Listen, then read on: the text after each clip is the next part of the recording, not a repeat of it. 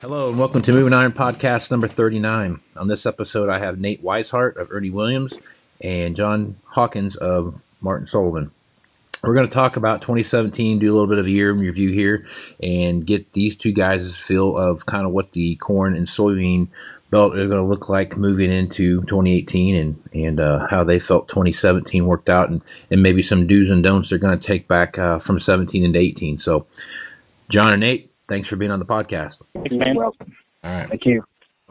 Nate, as you take a look back at, at 2017, did it end with, with the way you thought it was going to end, or did or was there some pleasant surprises there? I'd say it didn't end the way I hoped, um, but it didn't. I mean, really, basically, at the end of the day, we were flat year over year on market share. Industry was our industry was flat, and our net income and sales department was flat. Um, and I, it's no um, can't really put my finger on it, but I had higher expectations going into the year, I guess.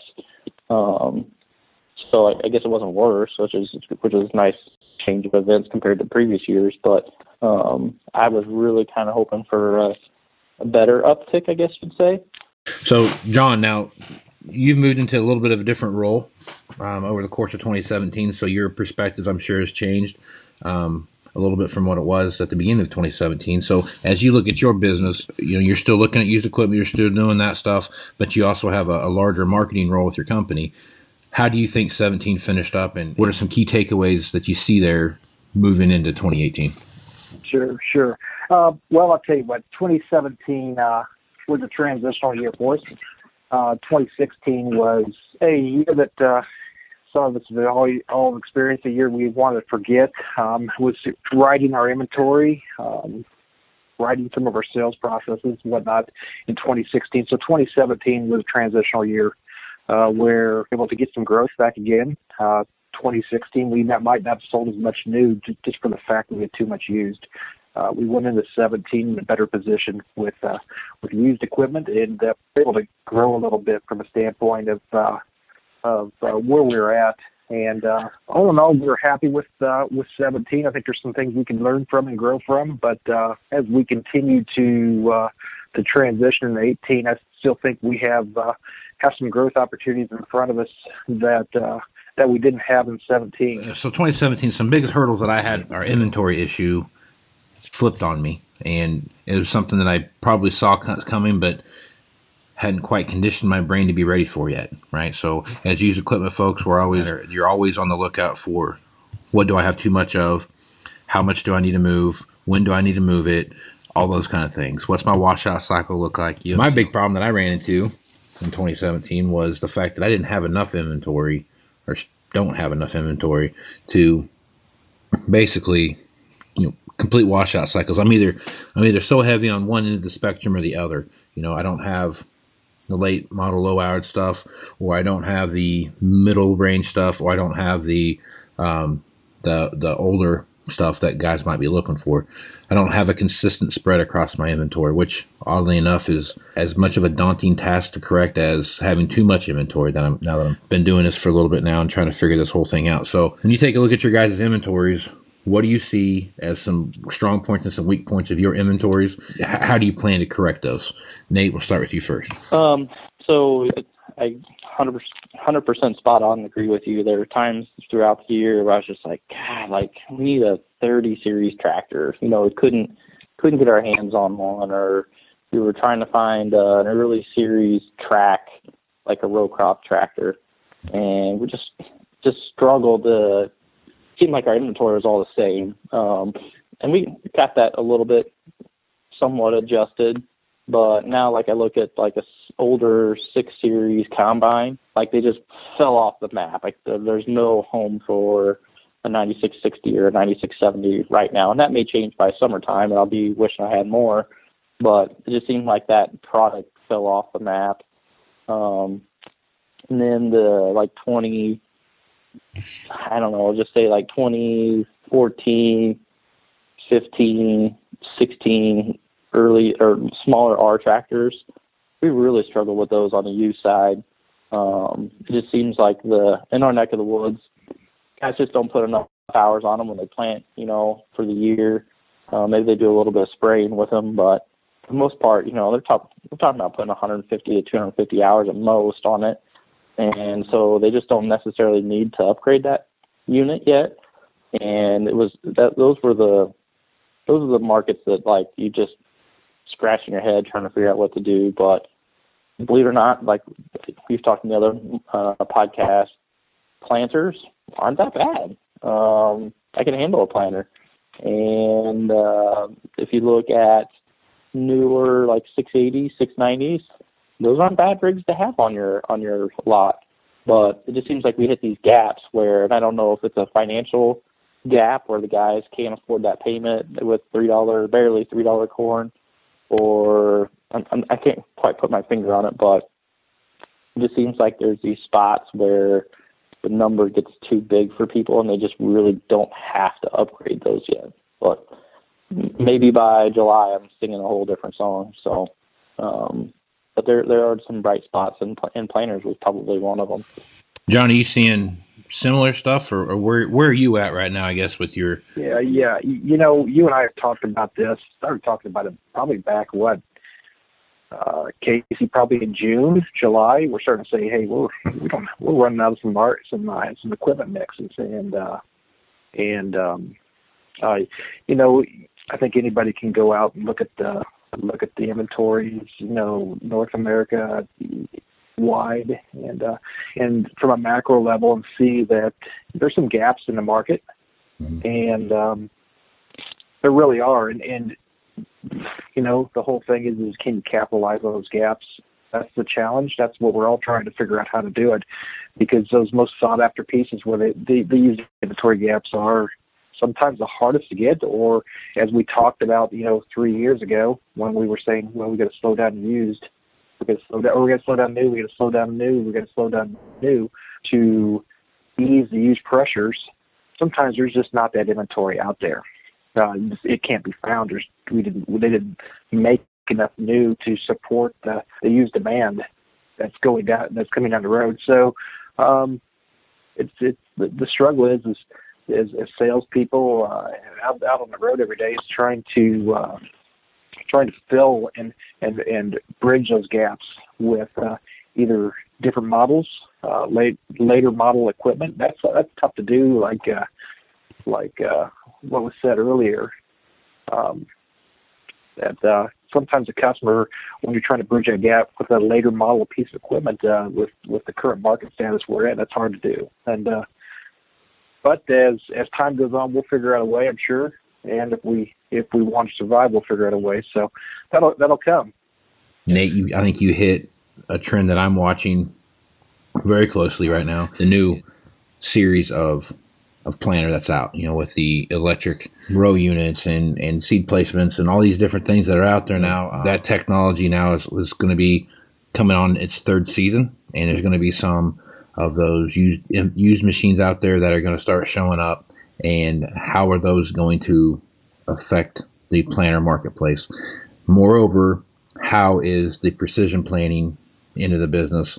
Um, you know, with a lot of Deere dealers and, and case dealers alike have, have jumped into being a precision dealer. They saw it being a pretty good opportunity for them. And there's going to be some, you know, marrying of of uh, some competitive strengths here that they have. So, two trends I'm watching. One is what the 15, 16, 17 model used planters are going to look like, whether they're ExactEmerge or you know ME5 or whatever it might and be. Also, the older planter marketplace being the 2008, 9, 10, 11 those with RowCommand, and then guys that are going to start adding, you know, precision components to those planters, and how is that going to affect that marketplace? My opinion is that marketplace is going to get probably a little bit cheaper, so guys are going to try to buy those those planters cheaper than they've been buying them in the past, so they can spend the thirty or fifty thousand dollars that it costs to, to make that planter become what a, a 15 or 16 or 17 model planter looks like. So, what is your thought process on that, and and where do you think that end of the market's going to go. And, and John, I'd like your opinion on this, just because of, your transition that you've had here, moving into more yeah. Marketing in and, and, really looking at that that aftermarket business. Yeah, I, you know, uh, said you've said uh, the, the planter market where there's some real gaps there, and uh, we're gonna have to figure out how once again to transition those gaps, and uh, you know we're we're we're trying to make a, a big push on. Uh, on our, our customers, you go out to your customer, we, we, we give them a price of a new planter. That planter's too expensive for them. That We we might uh, next thing is is go to the uh, the retrofit kits that John Deere offers uh, to try to get, to try to match those solutions with them. In some cases, uh, that's that's a real education uh, game there because um, we're behind the curve as John Deere dealers of uh, of you know promoting value of our retrofit kits compared to what uh, Precision Planting did for the last few years. So a lot of guys understand the, the value of uh, of retrofits of precision, and not as much of the values of John Deere. Our, our first goal is to push, that's it's push, is to try to offer the solution of, uh, of John Deere retrofit kits. And uh, ultimately, if we uh, if we can get that done, we're we're satisfied as uh, meeting the needs of the customer and and our and the manufacturer partner we're working with. And lastly, if that customer just doesn't see um, the opportunity to uh, to want to put on John Deere, we're gonna we're going to give them a precision solution because the alternative of us not giving them a precision solution is for them to have a touch point with a uh, an AGCO or a uh, case dealer or a or a seed dealer who can be a person of influence for them in selling precision equipment. You know, we want to be the, the total solution provider uh, for that customer when they're looking at the when they're looking at buying equipment, new equipment, used equipment, uh, parts or service. So uh, we really focused in on in, you know and uh, offering the whole the whole account solution there when when looking at planters because uh, we can't just go out there and say, hey, you need a 16. You want to buy a one. You want to buy a one year old 16 row ExactEmerge. Uh, uh, we don't have that planter. That planter's hard to find, and if we were to find one and buy one from a dealer, it's probably not going to be feasible for that customer anyway. So it's it's bridging that gap once again that we're trying to do. So Nate, on your end of the of the spectrum, I mean, you look at the planter marketplace. How is the whether the factory solution or a retrofit solution or a precision solution? The reason I'm so hung up on these planters is is strictly because it is a light year leap in technology that you go from when you when you look from a, a 2014 planter and you jump into a 2015 planter, they're so dynamically different that what they you can't even compare the two.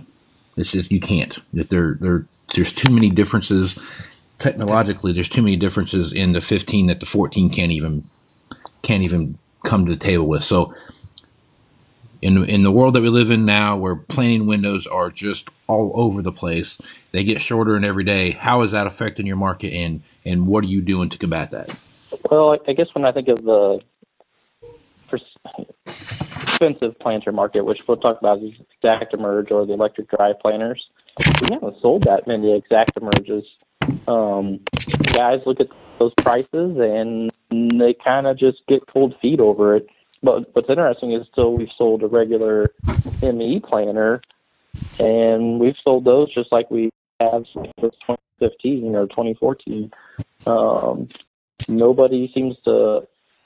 I'm surprised the number of guys who haven't got excited about ExactEmerge around here, but I mean we're talking about the geography here is so flat, so black, so square. I mean, I I grew up down where John works, and I mean, when I came up here, I thought people just got 200 bushel by just like throwing it on top of the ground and watching it rain. Um, they just they're able to produce great yields up here with the soil types they got, and um, you know, and just even the precision market, you know, as far as the E sets and all that good fun stuff. The guys that trade them in, we don't see them that often. Um, I don't know if that puts us behind the times or what, but um, it's just been a slow adoption curve, um, and maybe that'll explode here over the next year or two. But um, I just I've been I've been surprised how slow we've adopted up in this part of the world. But I, I think part of it's just I just look at our geography, and, um, and a lot of guys don't want to run 10 miles an hour. Um, they're okay with running four and a half, and um, they've spent a lot of money repairing their planters, which is good. I like that part.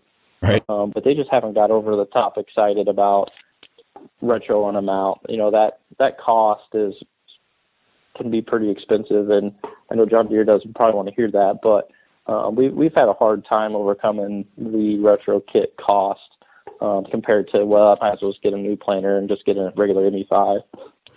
Auction market wise, so when I looked at 2017, uh, going out coming out of 2016 into 2017, I felt pretty positive that the uh, auction markets were on their way up and they were going to continue to increase throughout the year based on what we saw in the last two three months of the year. Um, I don't don't want to say that they fell off any, but they didn't gain anything um, basically through August. I mean, a few I watched a few auctions in in August of, of 17 and I was like, holy crap, it's, it's this is awful. You know that things have things are not looking good, and if this continues this way, our end of the year is going to be brutal, right?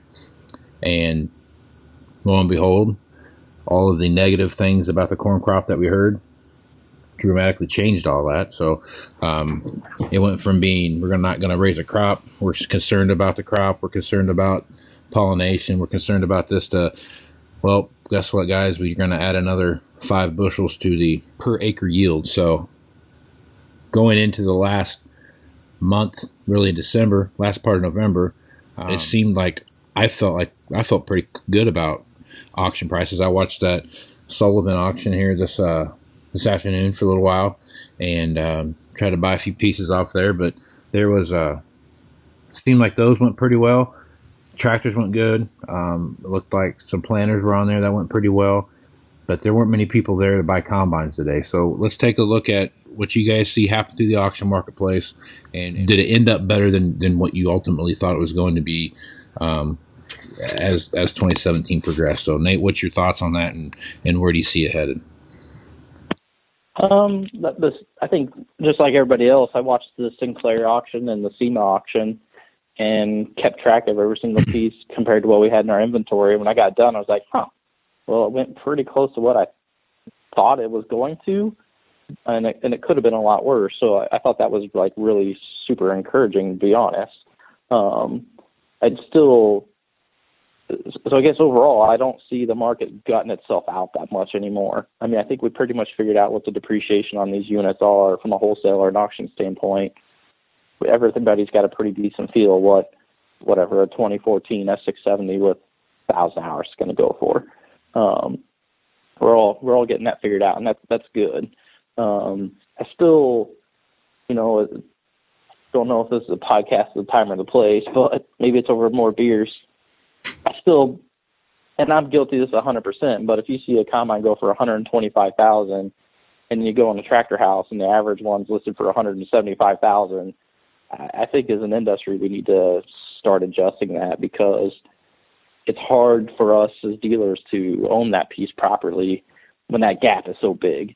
Um, and I get passionate about that subject, and I'll talk for hours about it. But um, I think as an industry, we need to start probably adjusting our retail values now that we know what auction or wholesale prices really are.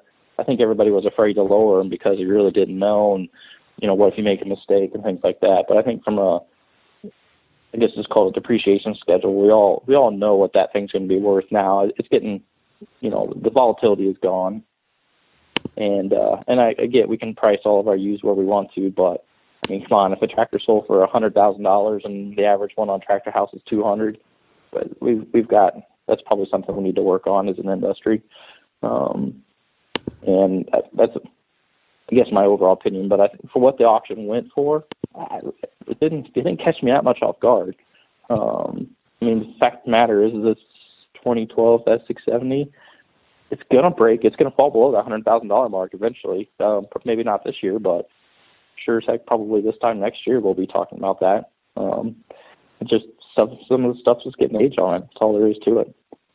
You know, I watched this Sullivan auction today. There were there was some there was one combine on there that I was watching it and I wasn't there to see what it looked like or what it was, and it might have just been a bad day to sell combines. But there was a I'm trying to find here a 13 model um, S670 that had I can't remember what it had 15 or 1600 separator hours on it, and you know, two wheel drive rig, typical Midwest machine, you know, and it brought 108,000 bucks, you know. So when you look at what you're saying there, Nate, that machines are going to start bringing less than 100,000, we were pretty close to that today. Now, not not all of them did that, but those particular machines, the, the one I'm talking about there, it it did, and I was I was really shocked that it brought like that. So, John, what are your, what are some of your thoughts on the 2017 auction market and these these last couple months here worth of auctions that you that you may have watched here?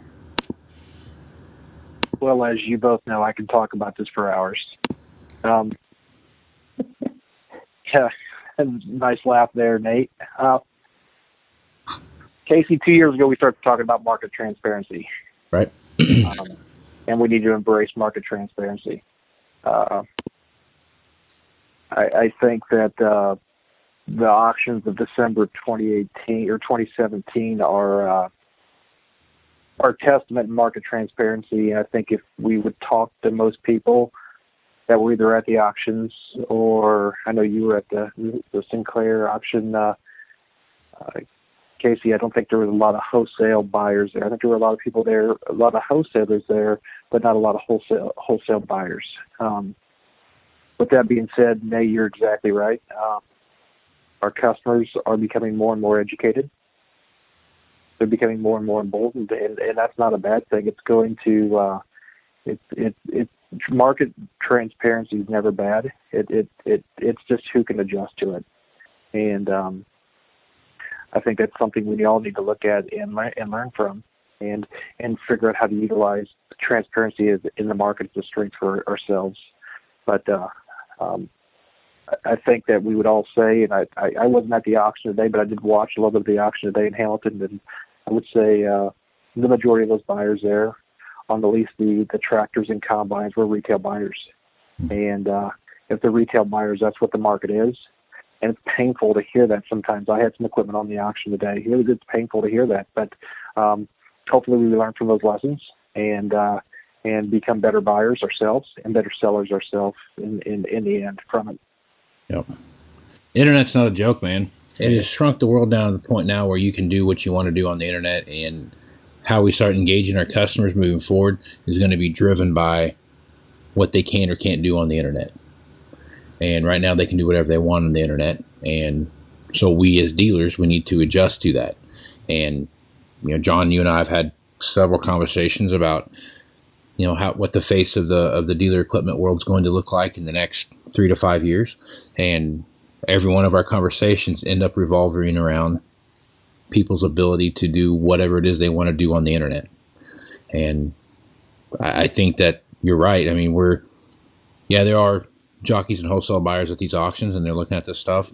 The end user is as much of a competitive buyer at the at the auction as as we are or any other wholesale buyer is. So I'm starting to think maybe that there's a uh, maybe customer demand of, of, of, the way they buy at the auction. Maybe they like that. Maybe they like the way their interaction is with the auction. You know, they don't, and, and but they're also buying a machine at the auction as is, where is the way it sets, and whatever financing they get is what they get, and there's no extended warranties, and there's no Martin Sullivan or Ernie Williams or 21st Century Equipment standing behind that piece of equipment if something were to go wrong.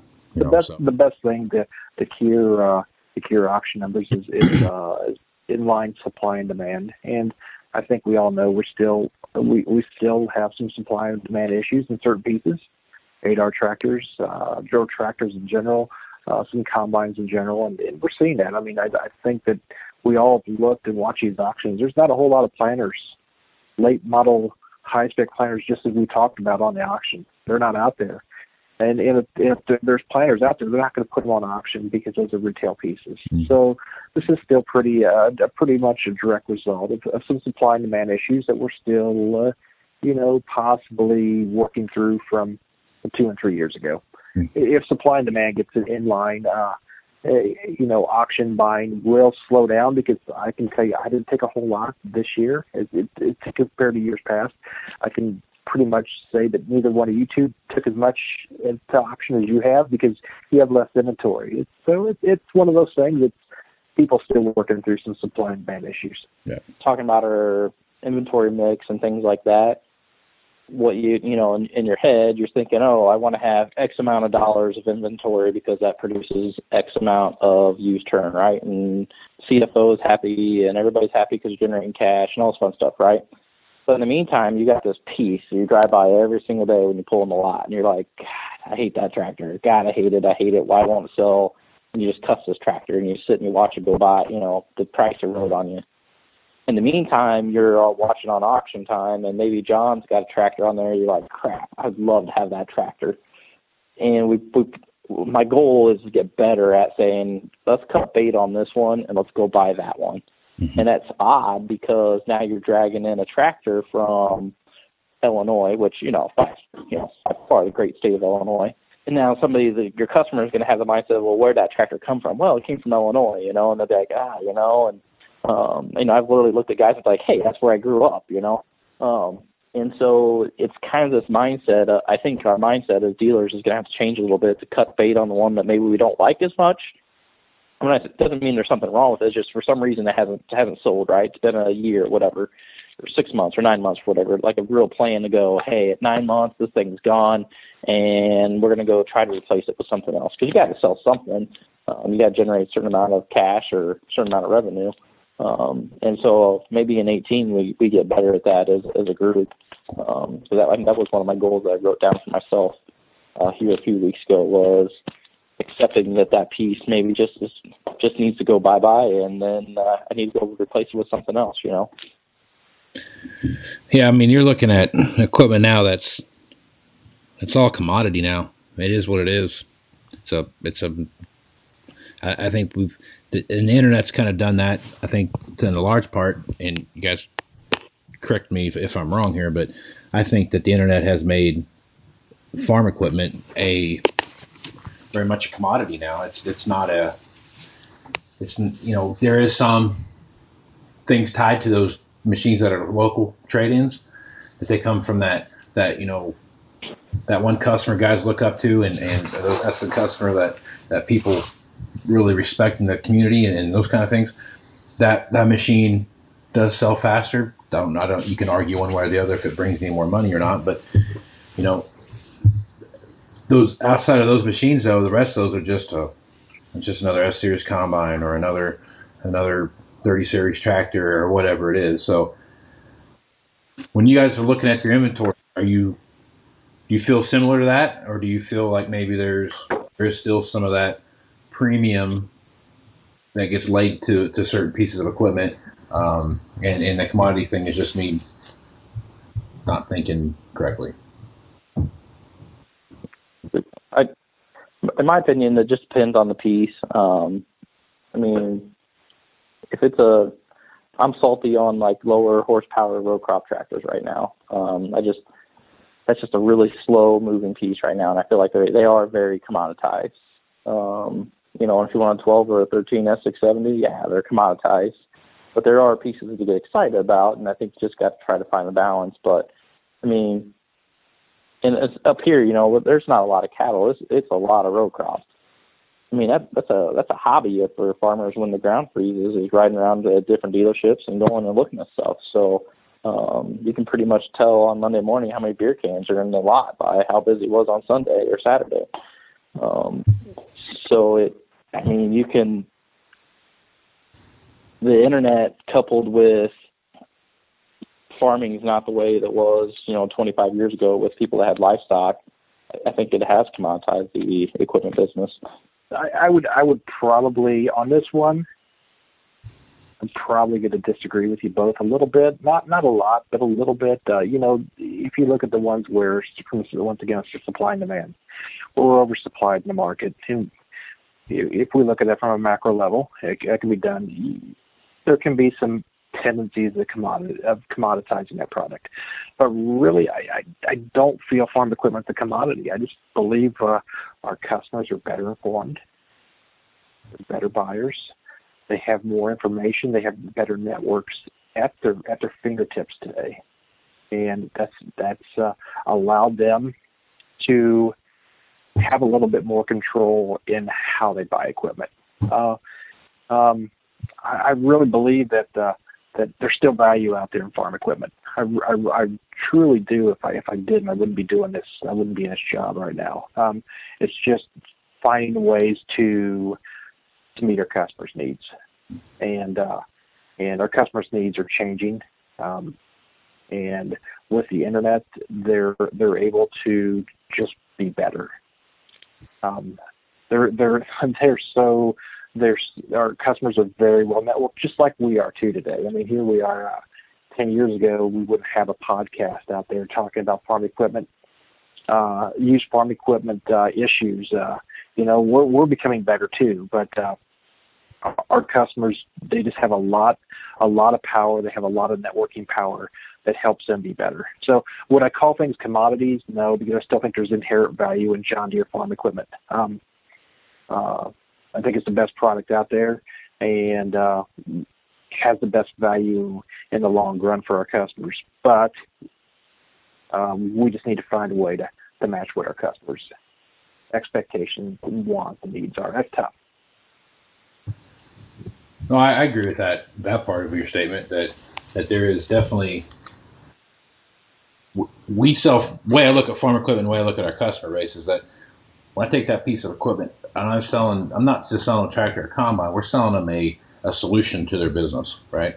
And that that part of it is not the commodity commoditization part of it that I'm talking about. What I'm talking about is the supply and demand side of it. When one, if they see one piece out there, because um, let's be honest, I mean, uh, the customers that we when we're out talking to guys, and whether i have talked to you guys or whoever I talk to, when you start looking at used equipment and customers look at them, they are very specific now about that used piece that they're going to buy. Very specific. They want certain specs. They want certain hour ranges. They want certain tires. They want for that machine to do certain things, and they're not in a hurry to buy it.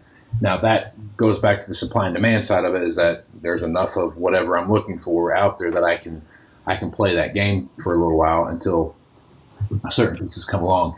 And the way they're looking at it too, it's more of a, a long term investment now than it was maybe five years ago, where they were take this tractor, use it for the season, and they're going to get a new one in the, in the following season or the, the following season after that. You know, within a one or two year cycle. So now they're looking long term, and they're looking at how that's going to how all that stuff's going to play together. And you're right, John. There there is a um, there's definite value in, in used equipment, and I think that there's how we meet our customer needs, just like you said. We're, we're selling a solution, yeah. whether it's you know RowCommand or uh, the rate that they can they can apply fertilizer to their field, or grid sampling, or whatever it is. We're selling a, we're, we're selling a total solution, and it starts with everything our dealerships have to offer, from the parts service part all the way through the equipment and you know integrated solutions end of it.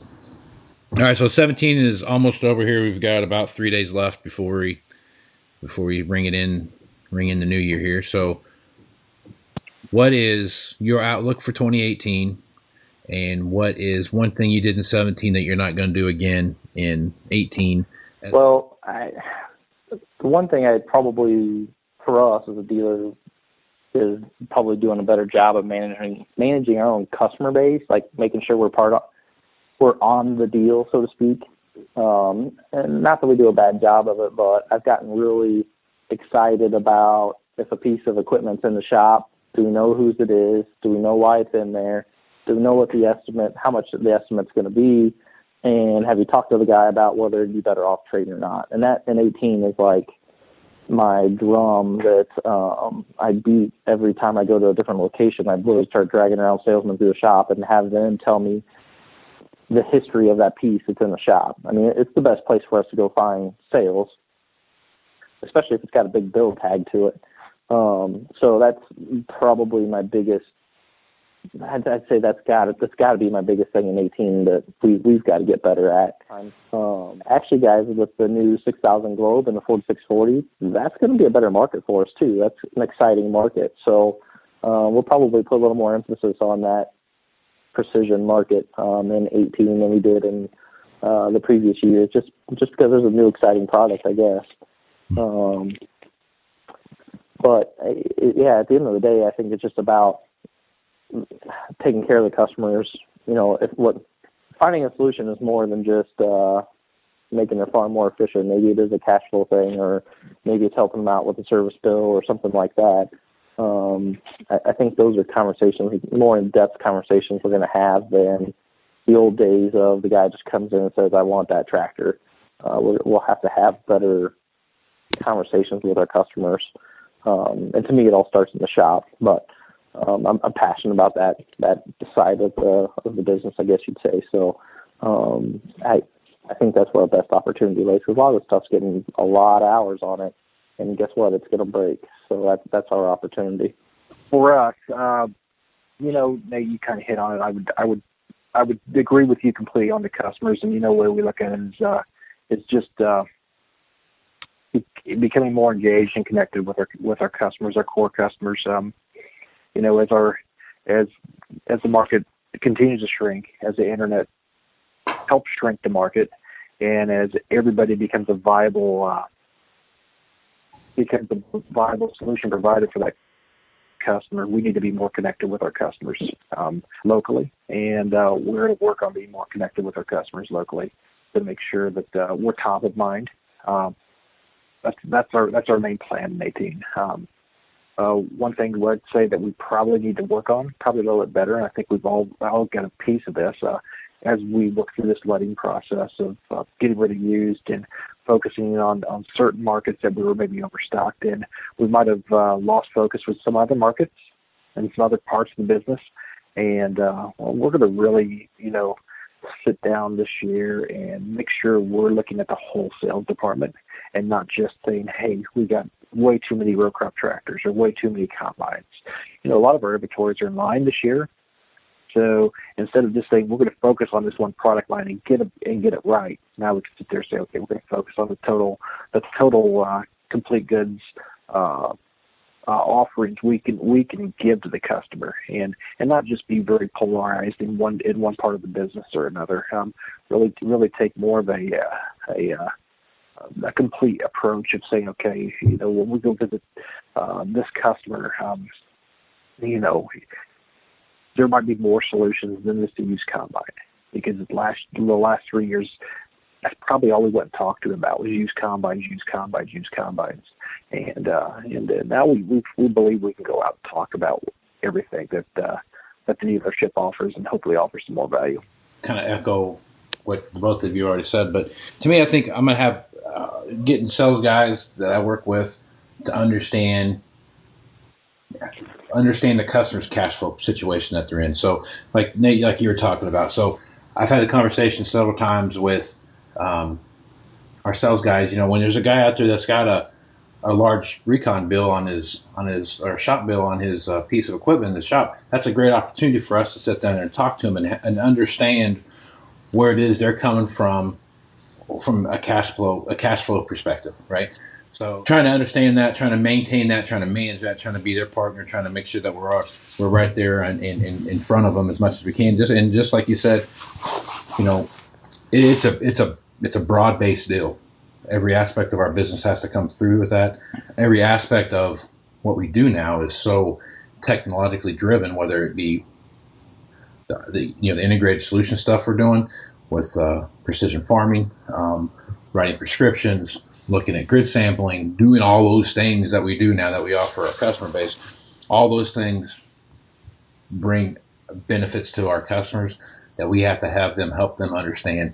And I think, moreover, we have to help, we have to educate lenders as much as we do um, producers now. How do we connect the, the producer and the lender together and have that same conversation? across the whole platform, right? I think for us, what I'm going to take away from 17 that I that I hope I don't do again is that my focus for for the past three years has always been so much on we've got to get rid of equipment, we got to get rid of equipment, we have to be to a certain point, got to be to a certain point that I lost track of making sure our sales guys have margin opportunities out there, and it's not everything is just not some dead dogs. So, you know, moving forward, like I said, we're inventory issues that we have or, lack of inventory. So it's just making sure that we have the right machine at the at our dealerships at the right time, and all of those things have to have to come together. But at the same time, you have to be able to trade for a piece of equipment and not bury yourself in it to the point that you can't get out of it. You know, so um, it's a it's a fine line that we walk, but you got to figure it out. I was gonna say, plus interest rates are gonna go up what another whole point this year. So I mean, you're talking guys that got a million dollar line of credit or a half million dollar line of credit. I mean, that's what is that? That's uh, what ten thousand bucks, right? So I mean, you're gonna have money get sucked out of their wallets, and it has nothing to do with crop prices or anything else. I mean, that's money coming out of the wallet constantly just from rising interest rates. So, well, guys, I think we've covered it here. So, do either of you have any last parting thoughts you'd like to throw out there before we shut it down? Pay your real estate taxes and buy Bitcoin, man. Bitcoin. There you go. in that case, I just want to want to wish everybody a, uh, a safe and prosperous 2018, and uh, um, appreciate all the relationships across the industry we have and we've we've gotten off of this podcast. So thank you very much. I was say it's something I look forward to every week. So appreciate it, man. Um, well, no, I want to say the same thing. Uh, 2018. Hope everybody has a great one, and I appreciate everyone's support. And I didn't really think this would ever take off, so I appreciate everybody being involved with this, and and uh, I look forward to uh, 2018. So thanks, guys. See you. Thanks, man. Take care. Thank you. Yep. That's going to do it for this edition of the Moving Iron Podcast. I'd like to thank Nate and John for being guests on this episode. Remember, if you'd like to continue any of these conversations, you can hit me up on Facebook, Twitter, or Instagram at Moving Iron LLC, or you can find me on LinkedIn. You can also send me an email at Moving Iron movingironpodcast at movingironpodcast.com. Moving Iron LLC now has a website you can visit, movingironllc.com. Here you can find information for the 2018 Moving Iron Summit in Las Vegas, past and present episodes of Moving Iron Podcast, and articles from Moving Iron blog. Throughout the year, there will be guest bloggers writing on various topics from their point of view. If you'd like to support the podcast, you can leave a review and subscribe to the podcast on your favorite podcasting platform. And if you shop Amazon, please use the Amazon click through at movingironllc.com. It won't cost you anything, and you'll still have the same experience you're accustomed to while supporting the podcast. You can find this podcast at iTunes, Google Play, Stitcher Radio, TuneIn Radio, and SoundCloud. So until next time, let's go move some iron. This is Casey Seymour, out.